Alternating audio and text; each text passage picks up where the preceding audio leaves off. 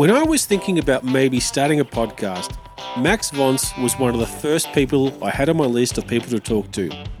He was my first ski instructor, and he took me for for my very first ski lesson. While I was falling all over the beginner slopes, frustrated and swearing, hands on my knees and trying to snowplow, Max was skiing backwards the entire time and cracking jokes with me. The next lesson I had with Max during the same season, I progressed a lot, but I still didn't know what to do with my ski poles. During my first lesson, Max threw them away and said I didn't need them yet. So after I got better and I could ski all the blues and reds around the resort, some of my friends who were also ski instructors told me it was time to start using the poles, that it would help me turn better and initiate the turns better. So I booked another lesson with Max and asked him how do I use the poles because honestly I didn't know and I was frustrated whenever I used them. I was also keen to show Max my progress, so we went to a nice red run and he showed me how to pole plant and how the pole plants initiate the turns. I thought I was skiing fast, but the entire lesson Max was skiing backwards faster than I was skiing forwards, and the entire time he was still cracking jokes and trying to make me relax. I knew from a few friends that Max was a pro skier and competed on the Freestyle World Tour. So I wanted to learn more about this and also the local freestyle ski show that he and his friends used to put on for the resort. I've had a feeling for a while now during a few conversations with Max that over the years he's lost some of his passion and enjoyment for skiing, and this interested me considering his job was a ski instructor during the winter time. I've also been pretty impressed by Max's entrepreneurial spirit to start a new business, something that wasn't ski related. His competitive spirit and self determination has helped him to grow and expand this business. Hello, friends. I'm your host, Ashley Pettit, and welcome to another episode of the Beyond the Mountains podcast, a show where I talk to people who live, work, and play in the mountains. Let's start the intro music, get on with the show. Allons-y.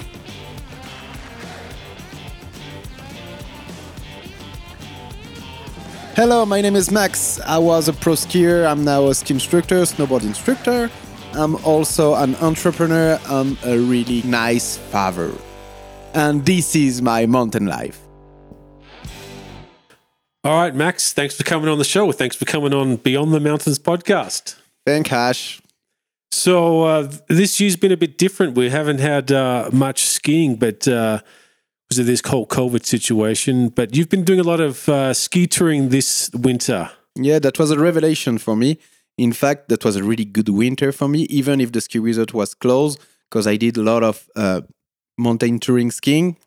That was something different for me, and I really liked it. Yeah, because normally I've seen you in this in the ski season. You work every single day, and you don't really get a time just to ski for pleasure anymore. It it was why it was one of my best winter ever, because I've got time for many things. I've got Yeah. time this winter for my family. I've got times for skiing for myself, which was something I didn't do since a long time. Yeah. And uh, the only things I need more now it's snowboarding a bit.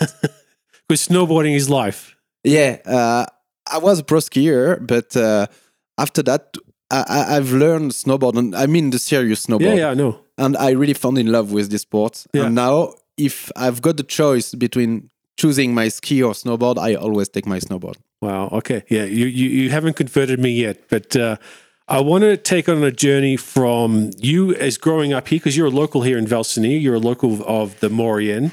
So take me through life growing up here, becoming a ski instructor, going on the the world the freestyle world tour, and then becoming an entrepreneur. So take me through this journey of uh, your life here in in the Maurienne. Okay.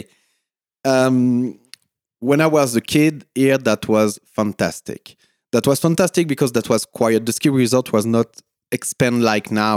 It was a, a small ski resort, but even if it's still not a big. But uh, Yeah, we're still not growing. That's we're still a great resort, but we're not a huge ski resort like the other valleys, are we? yeah, but that, that was again different because there is the chairlift was two places chairlift and now it's six places chairlift.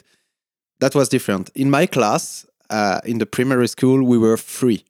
Oh wow. Yeah. Okay. Our, I was the best of my class. Why do you laugh? anyway, and um, our teacher was just fall in love with ski and he wanted to ski a lot. He was Italian, and uh, we we've been skiing a lot when I was in primary school. Then I grew up. I've been in But everyone grows up skiing here. You Yeah. have no choice. no. There is not other sport. Uh, that's the things. Now I've got two daughters, and the big one want to do gymnastic. The first gymnastic club is like one hour from here. Yeah. I can't bring um, uh, driver to the to the gymnastic course. So uh, the sport, the sport is is skiing. Skiing. We don't have any choice. and you don't have a choice. You can't do biathlon, and uh, you just uh, yeah ski. No snowboarding. You can't even do a ski uh, snowboarding class. N- now maybe it's a bit different. You can choose. When I say ski, it's winter sports. Okay, winter Uh, sports. Yeah. so you've got you can do snowboard, of course, with the ski school. But uh, there, I don't think that the ski club have a snowboard section now. Okay. So growing up, your your number one sport is uh, skiing. When you were growing up, did you have any ambitions to become a ski instructor? Or No, I, I, I, I want I want to be a footballer. yeah, yeah. yeah, Because your favorite, who's your favorite team? It's is it Nantes? FC Nantes. It's in West Coast. Yeah, Because I grew up here, but my mom is from Paris and my dad is from Nantes, which Yeah. is in West Coast of France. And um, I always support this team because of my uncles, grandparents. yeah, yeah. I know. We watched the football together at Raffy's and Howard's. Yeah, Yeah. but it's not a good team. anyway, But Uh, growing up, okay, you're skiing, and uh, when does the? It seems everyone here is a ski instructor. Is that correct? Most people who live here have a have, have a ski instructors for their winter jobs. most of because if like we grew up here, we've been at the ski club since we've got six, something like that. So it's quite easy to become a ski instructor because that's our sport. Yeah, So when we pass the exam, the guy who are from Paris or Lyon and he want to do the ski instructor uh, diploma, he's got difficulties to do it. But like we, we we did ski, we race since we are kids, it's quite easy to get it. yeah. Um, what's your summer sport? I never asked you. You, I know you like cycling, but so is that uh, what do you do in the summer? I like fishing. Yeah. I'm also a mountain board instructor, so I give a, a mountain board is like a snowboard with four wheels. Like a skateboard with for Yeah. the mountains. Yeah, Yeah. yeah. So we can take the cabin lift, going down the field with that. Yeah. I did that since now maybe 12 years, I think. Oh yeah, I've seen the videos. It's it's uh yeah, it's like a four by, it's like a four by four skateboard. Kind of Yeah. And can you do tricks on it? a bit, but uh, if you fall, it's not snow. The injuries are It's a lot harder. yeah. Yeah. So, how did you become a ski instructor? So that's obviously a, a normal progression for most locals here. How long were you a ski instructor, or are you still a ski instructor? How many years now? Uh, I give my first lesson when I was 16. Now I'm 37. I was lucky because I was in a special school where to get my high level, I did that in four years. Normally in France, it's three years. But the deal was we do it in four years, but we don't go to school during winter time. Yeah. And we were coaching by special special coach coach to become a ski instructor or to target high level. Target high level skiing. So you Yeah. were like a national program for top level. Yeah, but that was for racing skiers. Yeah. So I was starting this program in race, and when I was 16, I get the the big part of my diploma, which is the the race part. So I get it. So the day uh, when I was 16, I just take my giant skis, put it in the in the storage, Yeah. and I don't get it out after. I just change, and I take my freestyle part, freestyle skis, and I try to start freestyle Yeah. as an amateur. And uh, I was 16. The second year, I was 17. I was just performing myself. And when I was 18, I've become uh, university French champion. Yeah. And uh, So what's the, what's the different? What's the feeling like? What, is it a different feeling from free, freestyle and racing? Tell me, tell me about this. yeah, that's the mentality. Yeah. Like when you do ski racing, it's very individual sports, and you fight vessel the time, which is something uh, I don't know how to feel to, to, to describe it. But um, the ambience in the group is not is not. It's very individual. I, Yeah, I it's don't know. very competitive. It's like one on one, and you have to beat your other competitor. yeah, yeah, yeah. And so freestyle, it's it's more freedom, more artistic, It's more freedom, more artistic, and also there is uh, more camaraderie. Yeah. Everyone help everyone. Like, oh, you should take your grab earlier. I saw you. That was huge, bro. And they're always uh, think, pushing you to do the best, better and better. Yeah. And the racing, that's the contrary. They always push you to stay down. Yeah. And did how did they push you up? So did you improve as a skier and uh, as a competitor in the freestyle because you've just got your, all your friends? Are they cheer, they're cheering you on, teaching you new tricks? Yeah. Um, so when I did freestyle at the beginning, there is no coach in my discipline because that was not an Olympic sport. So we have to learn by ourselves. Yeah.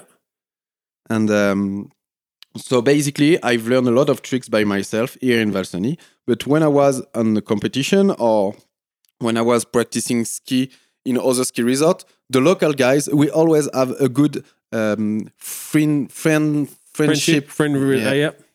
And uh, it's helped a lot. Like everyone going and so here, Max and I lose our concentration for a moment, so I have to pause and just to find my place again. We pick up the conversation just as Max is jumping over a massive road gap at the Col de Galibier freestyle competition, and then we go on to talk about his freestyle career. Is this the one you did over the Galibier gap? Okay, yeah. Yeah. yeah, yeah, I did that. So explain to me. So uh, Galibier is a big ski resort. It's a big mountain here in the Maurienne, and you, you jumped the road gap. Is that what you did? Yeah, yeah. That was a competition. That was a French competition to celebrate the end of the season. It was a long time ago. I didn't know which year was it. I was thinking about something like 2003, 2004, yeah. something like that. And there was a, there were a huge jump that was 20 meters high and maybe 30 meters long. Wow. Okay. Over the road. The road was open. It's mean that the car was passing there. and the competition was to jump over the, the, the road and get the best tricks. Yeah. And uh, I won it in in 2006 maybe. I don't remember the date. Yeah. So 2006 uh, you're on you're on the start of the freestyle world tour. Uh, where some of the countries you've been to, so you've been to no- competing is Norway, Sweden, New Zealand, Australia. Yeah, that that's not the warm country. but um, yeah, yeah, I've been I've been in the cold country a bit everywhere in Europe, and uh, I was practicing a lot in New Zealand. Yeah, because there were ski resorts called Snowpark NZ in New Zealand. Now it's a dead ski resort, but before that was like, how can I say La Mecca? Yeah, you can say the Mecca. It's a ski, the free freestyle Mecca. Yeah, and uh, th- that was a crazy ski resort. There were only one chairlift, but maybe two or three super pipe. There is uh, a line of rails for one one or two kilometers that was huge. Wow! And okay. also all the best skiers around the world, the American, the Japanese, the guys from the Kiwis or the Aussies were there. So to compare your level to to the other and to push yourself to be a better skier, that was the place to be. So, so you're you're watching and observing, or just watching and trying to re- repeat and practice the the new tricks. What do you? How, how do you? Because it's, it's self taught. So how do you learn new tricks? Is it just by trial and error? Okay, I've got it. I had a technique when I was younger that was to put the camera fix on. Then I did my my jump. Yeah. Go back to the camera, watch what is, and then correct myself by myself. I didn't have coach for every time I was uh, on ski, I didn't have a coach. My coach was my friend. Yeah. When we were with friend, we were like, oh, maybe you should put your hands here, or maybe you should watch your landing, your landing before. That's like the little tips who can help you. On or also sometimes I, I remember something in the Les Deux Alpes Glacier. I was practicing during summertime, and one guy from Rossignol did a, a grab I haven't seen before called it's called a reverse mute grab and he, he was in the right tempo to execute it. So just watch it. I was uh, after that I was back to the hotel, and during the night I was just thinking about this, these things, this thing. And the day after, it was in my mind. Yeah, and I did it. The first try, I get it. So you're doing a lot of visualization, a lot of yeah. uh, visualizing this jump and repeating it in your mind, and then just go and execute it. Yeah, in this sport, it's it's primordial. Yeah. Um, I, I did something a lot of time. I was closing my eyes just before starting, maybe five second, ten second. Just close my my eyes and I did my run in my head. where when I have to take my grab, when I have to go on the rail, Yeah. uh, where I w- look, where I watch when I do a 270 here and something like that. I was doing that in my head, and when I land in my head, I go. If I don't land it in my head, I don't go. Yeah. That was my technique. Okay. So when I was listening back to this interview and thinking about how to edit it, I wasn't sure how to cut and edit the rest of this interview. Max was getting a little distracted. I was losing the, my place, and we just lost the flow. But Max was raising some really interesting points, and I felt that I couldn't get this message across. I decided to do the interview again. So here's take two with Max Vance. I hope you keep listening. And Max, I've not edited this version.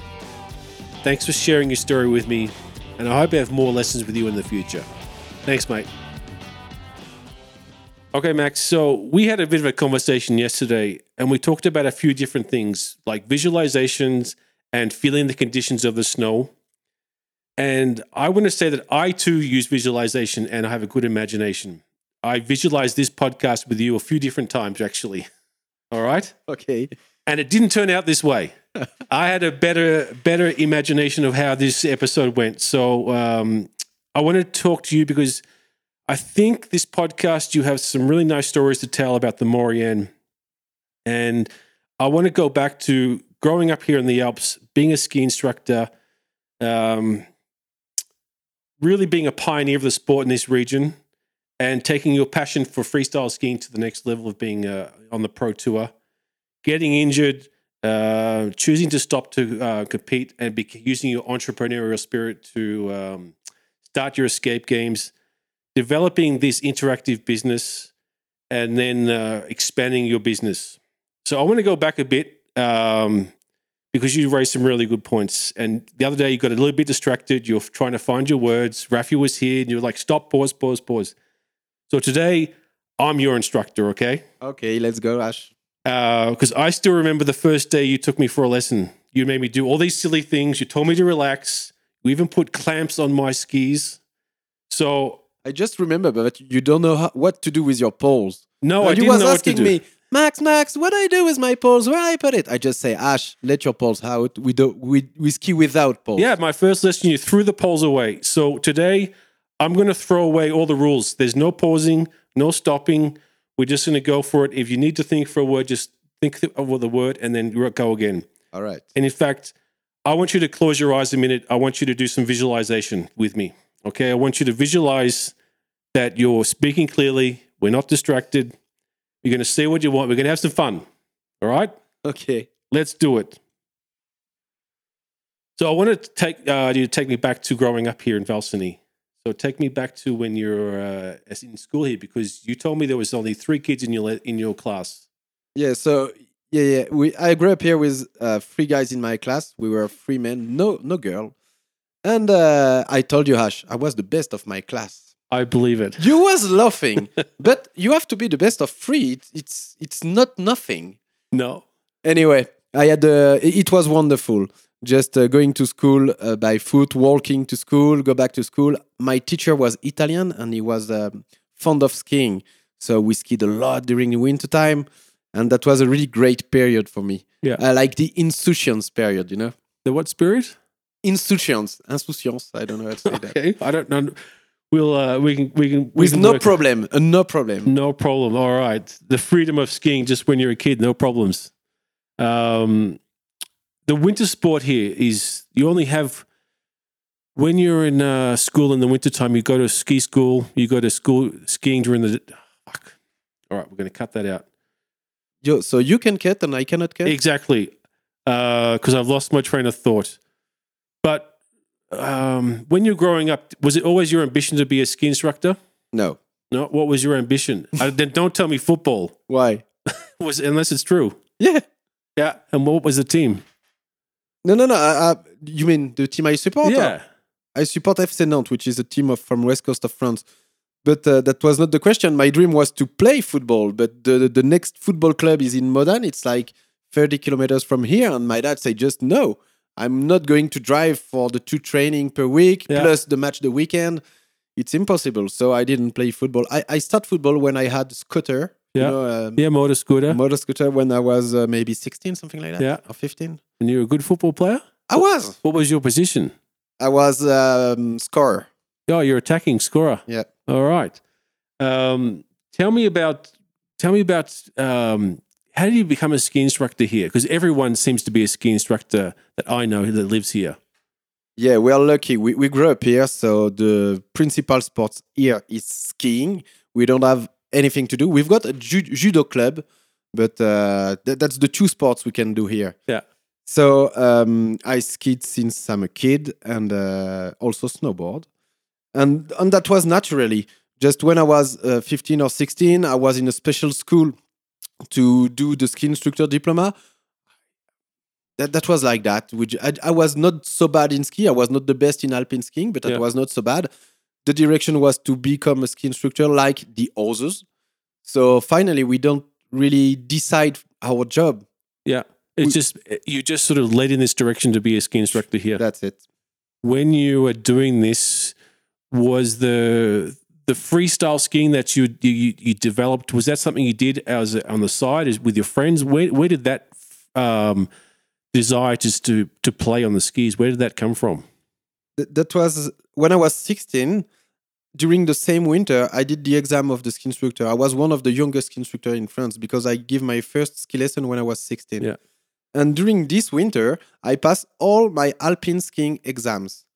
So when I finished, I just put my racing skis in the garage bin and take the freestyle skis because I like to jump since I'm a kid. I, I was always the guy who are at the back of the queue from the ski instructor Yeah. and the other followed the ski instructor and i was on the side taking jumps everywhere and then the ski instructor was looking back i was just going back to the queue So you're the naughty one do, doing the little jumps on the side. yeah that, that Yeah. was my way of skiing Yeah.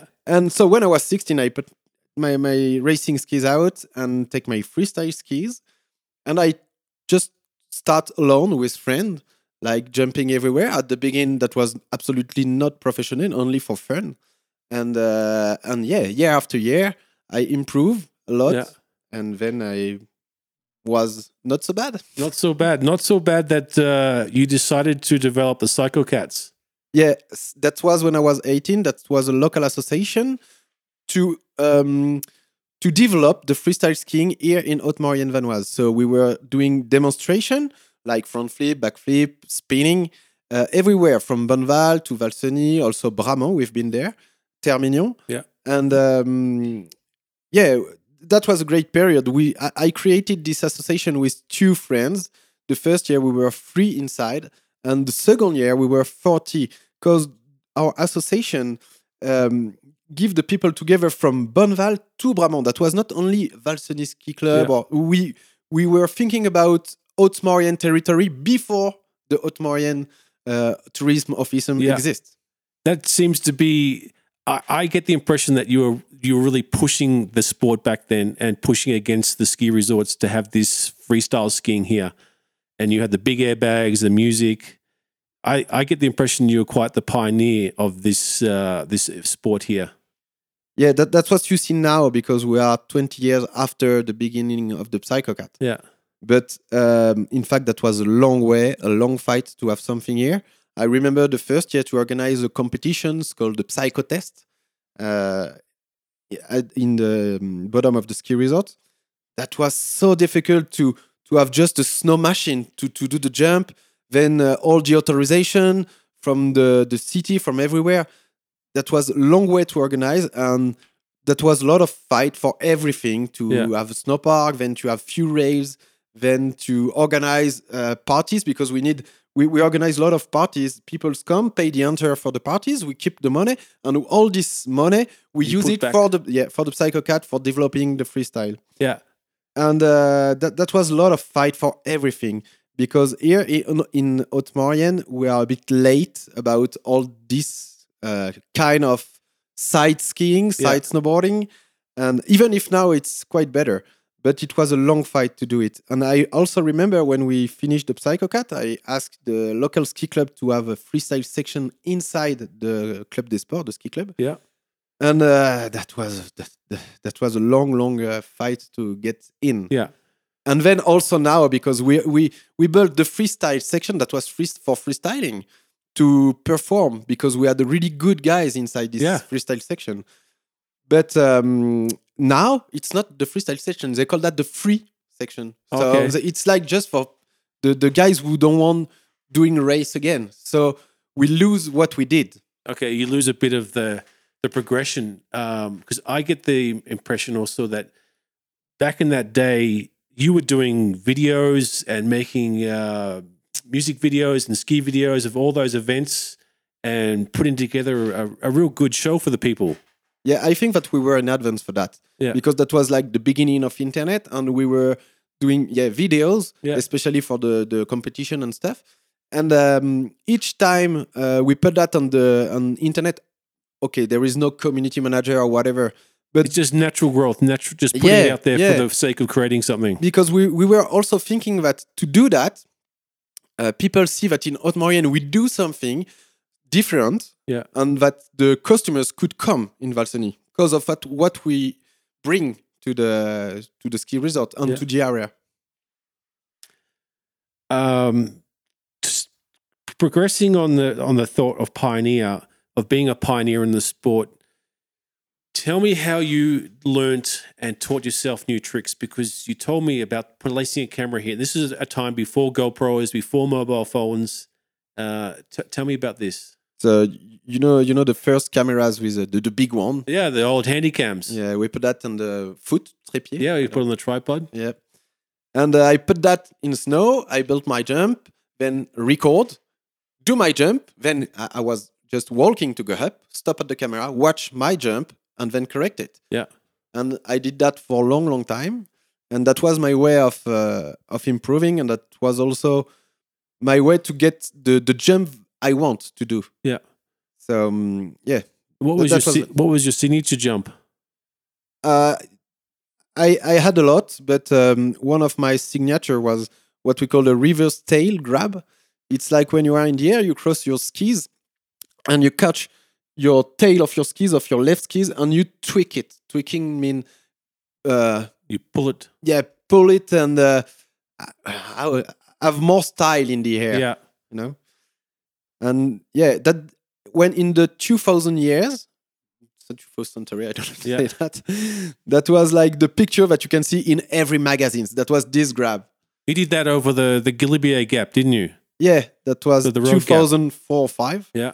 And uh, that was a com- an impressive competition over the road. And the road was open. That was every spring for maybe three years or four years consecutively. And uh, the jump was amazing. That was 20 meters high for more than 25 meters long. The um, the speed was crazy because we were starting it was bumpy it was icy then there is Yeah. a left turn. So you turn left and directly you've got the jump. So you don't have the time to prepare anything you you just have to get put your balls on the table and go and, and do go it. But there was still cars going under the road too, wasn't there? There was still cars traveling across the, the road. You're jumping over the cars. Yeah, yeah, yeah. And I remember something funny. Uh, there is guys with a, a microphone, Microphone? like a commentator for Yeah. this competition, and the guy say, "Hey, there is um, a car coming with no rooftop, you know, with Yeah. no roof." And everyone take a snowball and threw the snowball in the car. That was the first things. But after that, maybe one or two hours after that, he said, "Hey guys, police coming!" and the police was crossing under jump. Like everyone takes snowball and threw to the to the car. That was funny time. That that was what I was um, liking in this sport.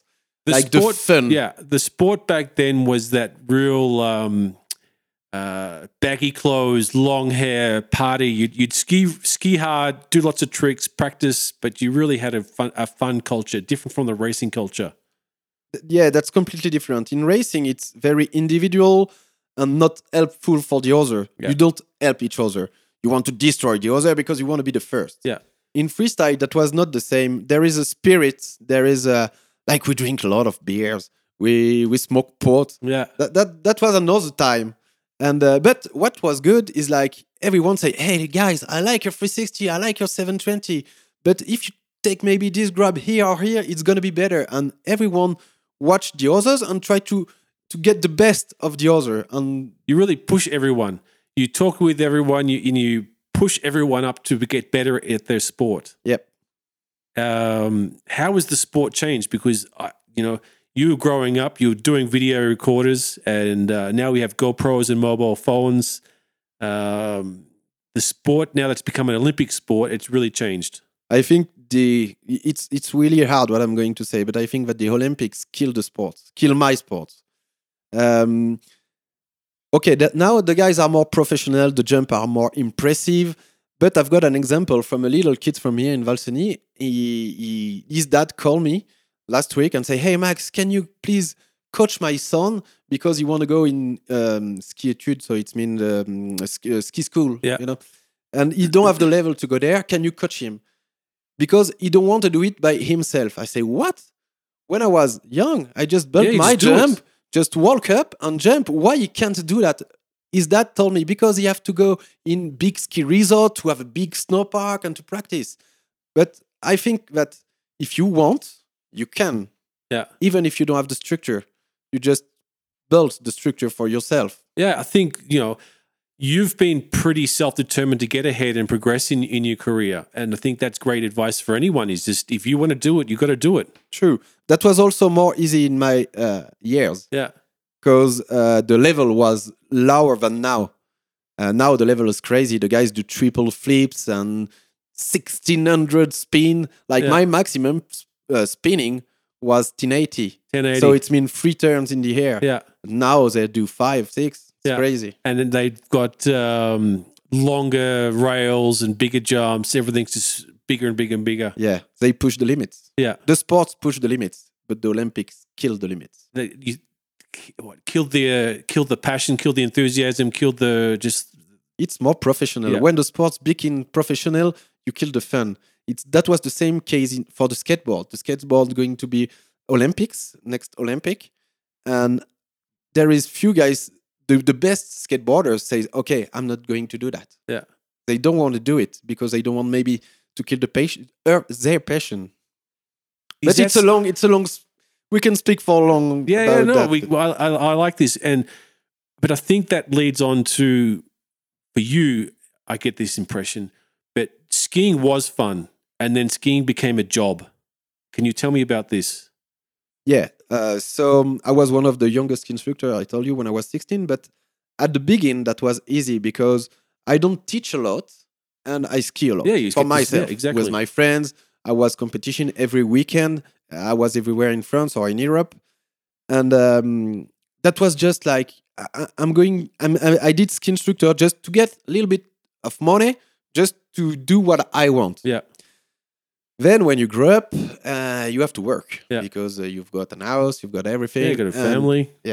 and you have to to work to to to earn money and to pay the bank to pay everything and now for sure uh, to become a ski instructor today it's not the same for me like um, when i go I, I- I do my job very well i'm No, pretty I- sure about that You are a great ski instructor. but but i mean i don't have the same passion that when i go for myself Yeah. And two or three years ago i was realized that now i'm not skiing for myself Yeah. and i was really sad sad to, real, to realize that so i decided to change something so the first things i changed is to take my day off every saturday of the winter so i can go with my daughter and also Your with my friend your with friends. my wife uh, when the condition is good But that's that. uh, That's been a revelation for you this season because this season with COVID and and the- change of the ski resorts being closed, I see it in you, and you've told me that you've done more skiing and more touring this year with friends, and it, it's sort of um, the fun and has come back, hasn't it? Yeah, for sure. For sure. Uh, I don't have to say that because everyone is sad now because it's the COVID and whatever. But for my part, I've maybe passed the best winter in my life. It's mean I was not working. Okay, I was not earning money. Doesn't matter. But every weeks I was three time weeks in ski touring. Yeah. I was at the top of mountains. I was not imagining myself to go there. Where have you been this season? Uh, I, I'm from. I'm back from the Albaron, which is 3,600 meters high. I was there yesterday Yeah, with my neighbor Civilian Berti. yeah. And I, I've been few mountains. But you've been everywhere. I've seen you. You've been up to uh, the refuge up here, Vallonbrun, with uh, with your wife. Yeah. You've been skiing everywhere. Have you got one big um, ski touring you're going to do this season before it finishes? I want to go to the Dent Parrachée, Yeah. which is the magic mountain that we can see from here. That's the big one we always see here, Dent Parrachée. That that's the beautifulest mountain in the world, I think. Yeah, I think you could be right. but so you you where do you start when you go to the to climb the Dent Parrachée? You go to we start from Aussois, yeah. Yeah. Yeah, we start from the barrage, you know, where there yeah is the yeah two from lakes. the dams, the two lakes. yeah, you start there and then straight up. How many hours of climbing is it? I don't know. You don't know. I, d- I did, You've done it before though. yeah, I, I did it, but that was in summertime and it's different because you're faster during wintertime. Uh, ski touring is faster than walking. Yeah. How? Or give me an estimate. How long do you think it's going to take? I, I've, to, to be honest, I don't know. I don't know. You're I, just going to do it for the pleasure. I think maybe three. Oh yeah, yeah. I'm not uh, taking my time when I go up. Yeah. It's for myself. But I think it's maybe three or four hours climbing up, yeah. and then one hours going down. It's, it's a nice compromise. It's nice. Yesterday to go to the Albaron, we did totally seven hours Wow. up and down. And we've had some magic. We were lost in the mountain. We we didn't find a good way. Anyway, But uh, so after sort of being on the pro tour, you um, and I think it's pretty common, but you had a couple of knee injuries. Was that a forced decision to then decide, okay, this knee injury, I'm going to develop and, and go into business and become an, an entrepreneur? Was that a natural thing for you, um, or was it because you had family? Just the lot, the, the loss of loving the sport a bit. you know, in my life, I've never have a boss. Uh, I always work for myself, and I think since I'm a kid, I want to work for myself. Yeah. I don't want to work for someone. You've never Um, had an office job, have you? Sorry? You've never had an office job. No. No. No, never. no, no, no, no. No, no. I'm ski instructor during winter time. During summertime, I'm also do mon- um, mountain board instructor. Yeah. Mountain board, it's like a snowboard, but with four wheels, and you go down the mountains. Um, I've got few jumps, jobs like that, but uh, but I've never worked for someone. But was what, what was the question? Sorry. No, it's it, well, I, I, I admire that, and, and I love the fact that I don't have a boss anymore. I don't want to go back to being in an office and uh, work having a desk job again. But um, your entrepreneurial spirit and to set up a business, where did this come from? Because I know you're pretty self determined and motivated, so you obviously need that to start your own business. Yeah, but you told that um, when I finished my uh, freestyle ski career, that was a short career, but uh, when I finished it, uh, I, I broke my knees. And the surgeon told me that I can't continue to ski anymore, even to do a ski instructor. Yeah, I can do that, do that all my life. So I have to change. So I was thinking about what to do. I, that's not my first business, the escape game. I've Yeah. got other business yeah. before. And I was just thinking, what what what can I do? And I was interested about this the escape game since a few years. I did one in Chambéry, uh, maybe seven years ago, and I was that in one in my head to know one day maybe I'm going to do that. yeah. And one day I did that. You did it. Yeah. I I think it's pretty impressive um, to that that you had that vision to then just make it happen, and I think you've done that throughout your career, starting off here in Val Cenis, becoming a pro skier, and then having the vision to start this escape games. The escape games, um, it's not just a, a room where you go and solve problems. There's a real history, and there's myths and legends and stories behind the creation of this these escape games, isn't there? Yeah, the um, the things is like every rooms we do, we are based on true stories who happen here in in the mountains. Yeah.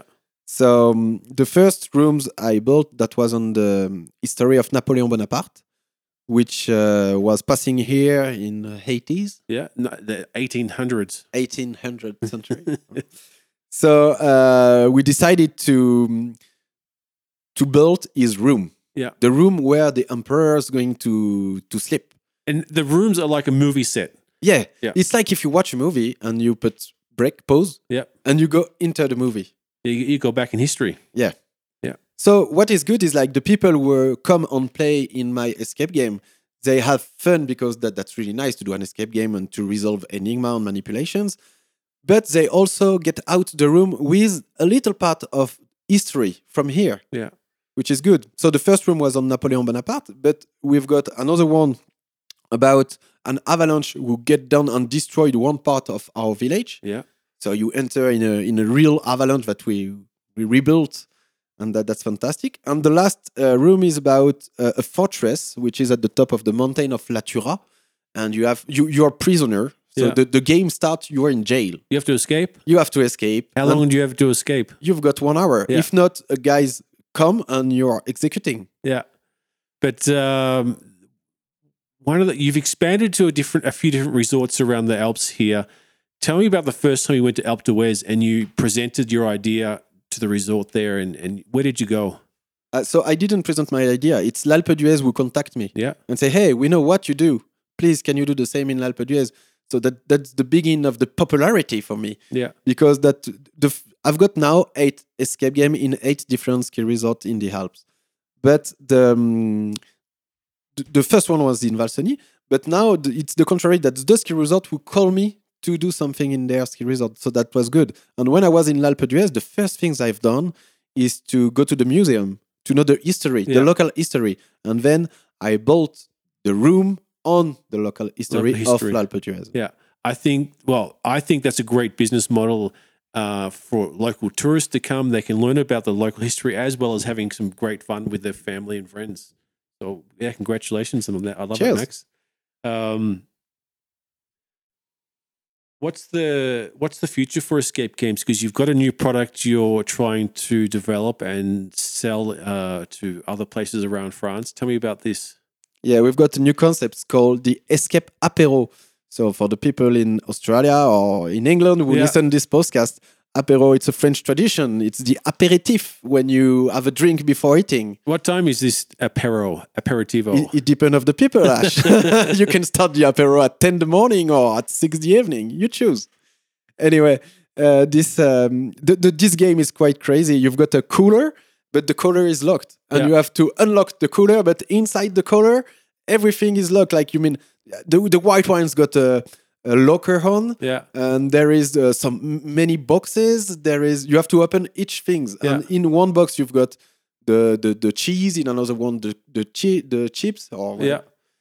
Uh, All right. Well, that's I I I encourage people to when they come here to maybe order an escape game apero, uh, especially during this confinement time. It's it's Yeah. very That's the good period. it's to, a good period to expand. Yeah. Um, I want to bring this back to some local knowledge now, because this podcast is really about me talking to my friends and trying to tell people how great the Maurienne is and the and the ski resort here. But um, let's bring it back to some local knowledge. Um, where's your favorite place to ski here? It's uh, in Val Cenis, the place called Plan Cardinal, which is the completely left chairlift of the ski resort, and you've got a really nice free ride area from the top to the bottom. Yeah, it's one of the oldest chairlifts here, isn't it? Yeah, that Yeah. was in fact these chairlifts get another name before. It was Perdrix Blanche, but they put this chairlift in another part of the ski resort. Yeah. And uh, the, the run is fantastic because the all the start of the run is uh, virgin. There is no trees, nothing. So you are only in powders, and then you enter in this magic forest. With the, the forest is quite spacious, so you've got space to pass Yeah. until the bottom, and you've got als- always um, a path who Oh, come yeah, and bring you up, back yeah. to the ski resort. Yeah.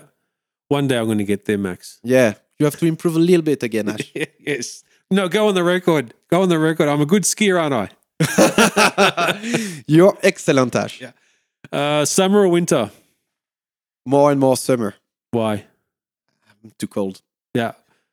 What's your favorite cheese?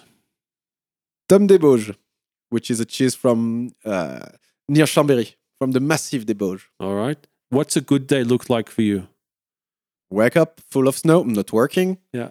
Taking the lift, my big fat skis, or maybe my snowboard because now I prefer snowboarding, and uh, just go down. Go to Plan Cardinal, up Yeah. and down. What's a bad day for you?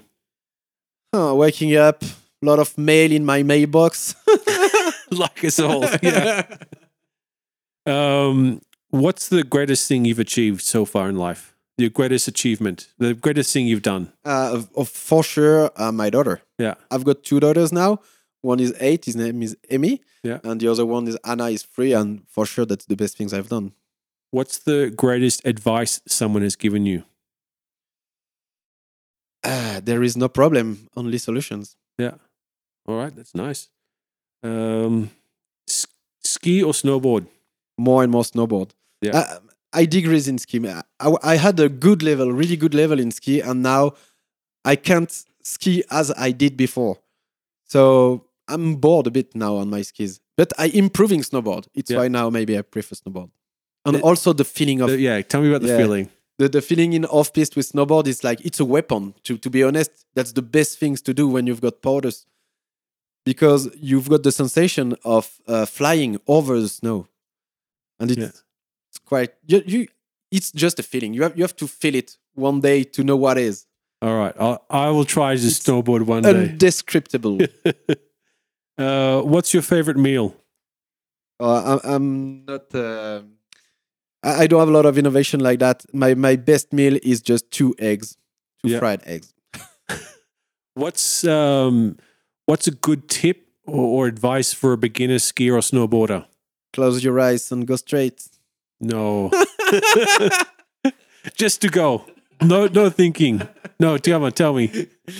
Yeah, the, don't don't stress too much. Don't don't think. What I do in, when I'm I'm ski uh, instructor and I'm with people who are stressful, I've got two options. I can speak with them a lot. I speak, I speak, and I want that they answer like they think about something else to ski and they just relax a bit. Yeah, you're good, but you told me some good jokes when we were doing the, my first lesson. Yeah.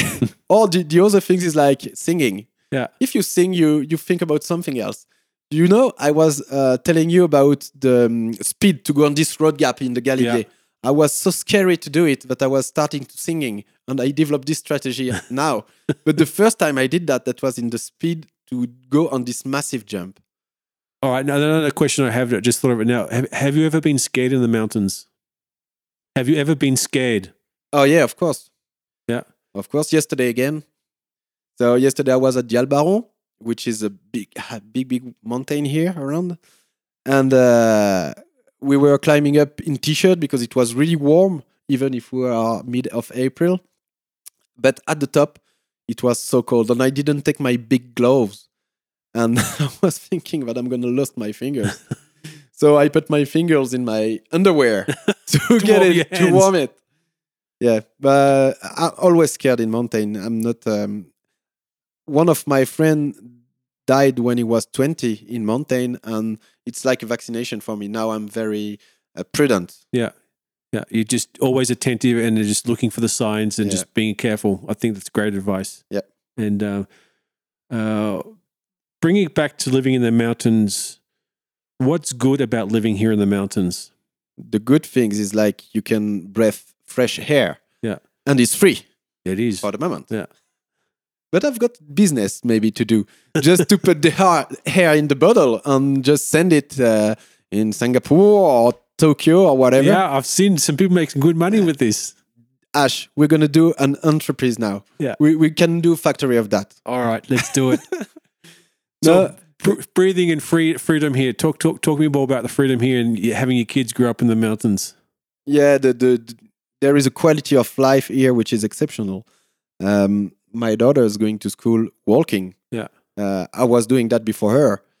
There is like maybe 300 people here in Lanslevillard, maybe 400. That so that's quiet.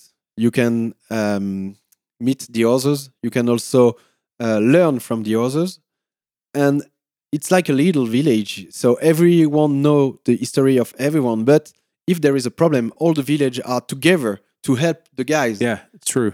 and that that's that's really nice and also the landscapes you we cannot uh, we we can the, the best things here is the landscapes for sure even if after a few years when you open your window the morning you don't see this landscape because you're accoutumate to it Yeah, you're used to it. Yeah. but if you just move from one week two weeks one month and you go back here you say oh i'm so lucky to live here Yeah. I, I live, I've been, well, I've been here four years now and I'm still not tired of the views of opening my window and seeing the, the ski resort. I still go wow when I go for a bike ride and I pinch myself and I look at the mountains. I'm never going to go tired, of it. tired of it. I hope. What's what's one of the bad things of living here? The bad things is like all the doctors are really far. Yeah. Um, if you want to go to the dentist, you have to take your car and drive one hour, one hour and a half.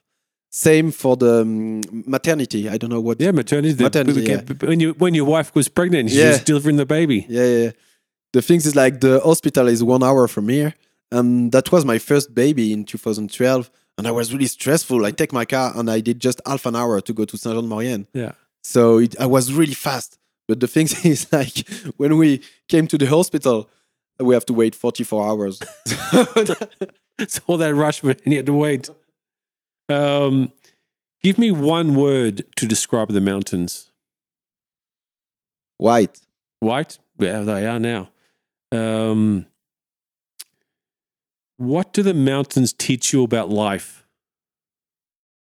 The patience, the prudence, and maybe the resistance. Ex- exp- talk to me a bit more about that. What does that mean? It's mean that when you climb a mountain, sometimes you're low, sometimes you've got the good legs, sometimes not. But uh, if you want to go to the top, it's always in your mind. Yeah. So maybe that's kind of way of flying for for your life. I think it is. I mean, if you want to achieve something and you've got a vision for it, you've got to work hard for it. If you want to get to the top of a mountain, no one's going to take you there. True. Yeah. That's it. Um, where can people find you, Max? Because I know you're not on social media. You hate Facebook and Instagram. but where can people find you at, at Escape Games? So where are you located? Tell me the different locations. Okay, so if you want, if you come in France and you want to do the escape games, the website is escapegameunited.com, and we are on Facebook, Instagram, and whatever, Yeah. and uh, Escape Game United. And people can come and say hello to you in Lanslebourg, can't they? Yeah, for sure, of course. Yeah. All right. Thanks for coming on the show, Max. That's been a great pleasure. You're welcome, great- Ash. That was better than last time. It was much better Cool. because you listened to me, you visualized, and you listened to my, No, my no, voice. that's not true. It's because I drink white wine before speaking with you. All right. Thanks a lot, mate. You're welcome. So that's it for this episode. I hope you enjoyed it. If you want to hear more stories from Beyond the Mountains, please subscribe to the show wherever you listen to podcasts. You can find me on Apple iTunes, Spotify, and Google Podcasts. Please leave a comment and review. It helps with people to find the show. You can find me on Facebook and Instagram at Beyond the Mountains Podcast. So please like and follow the show. And remember, the mountains are more than just rock and ice, but the mountains are made up of the people who live, work, and play in them.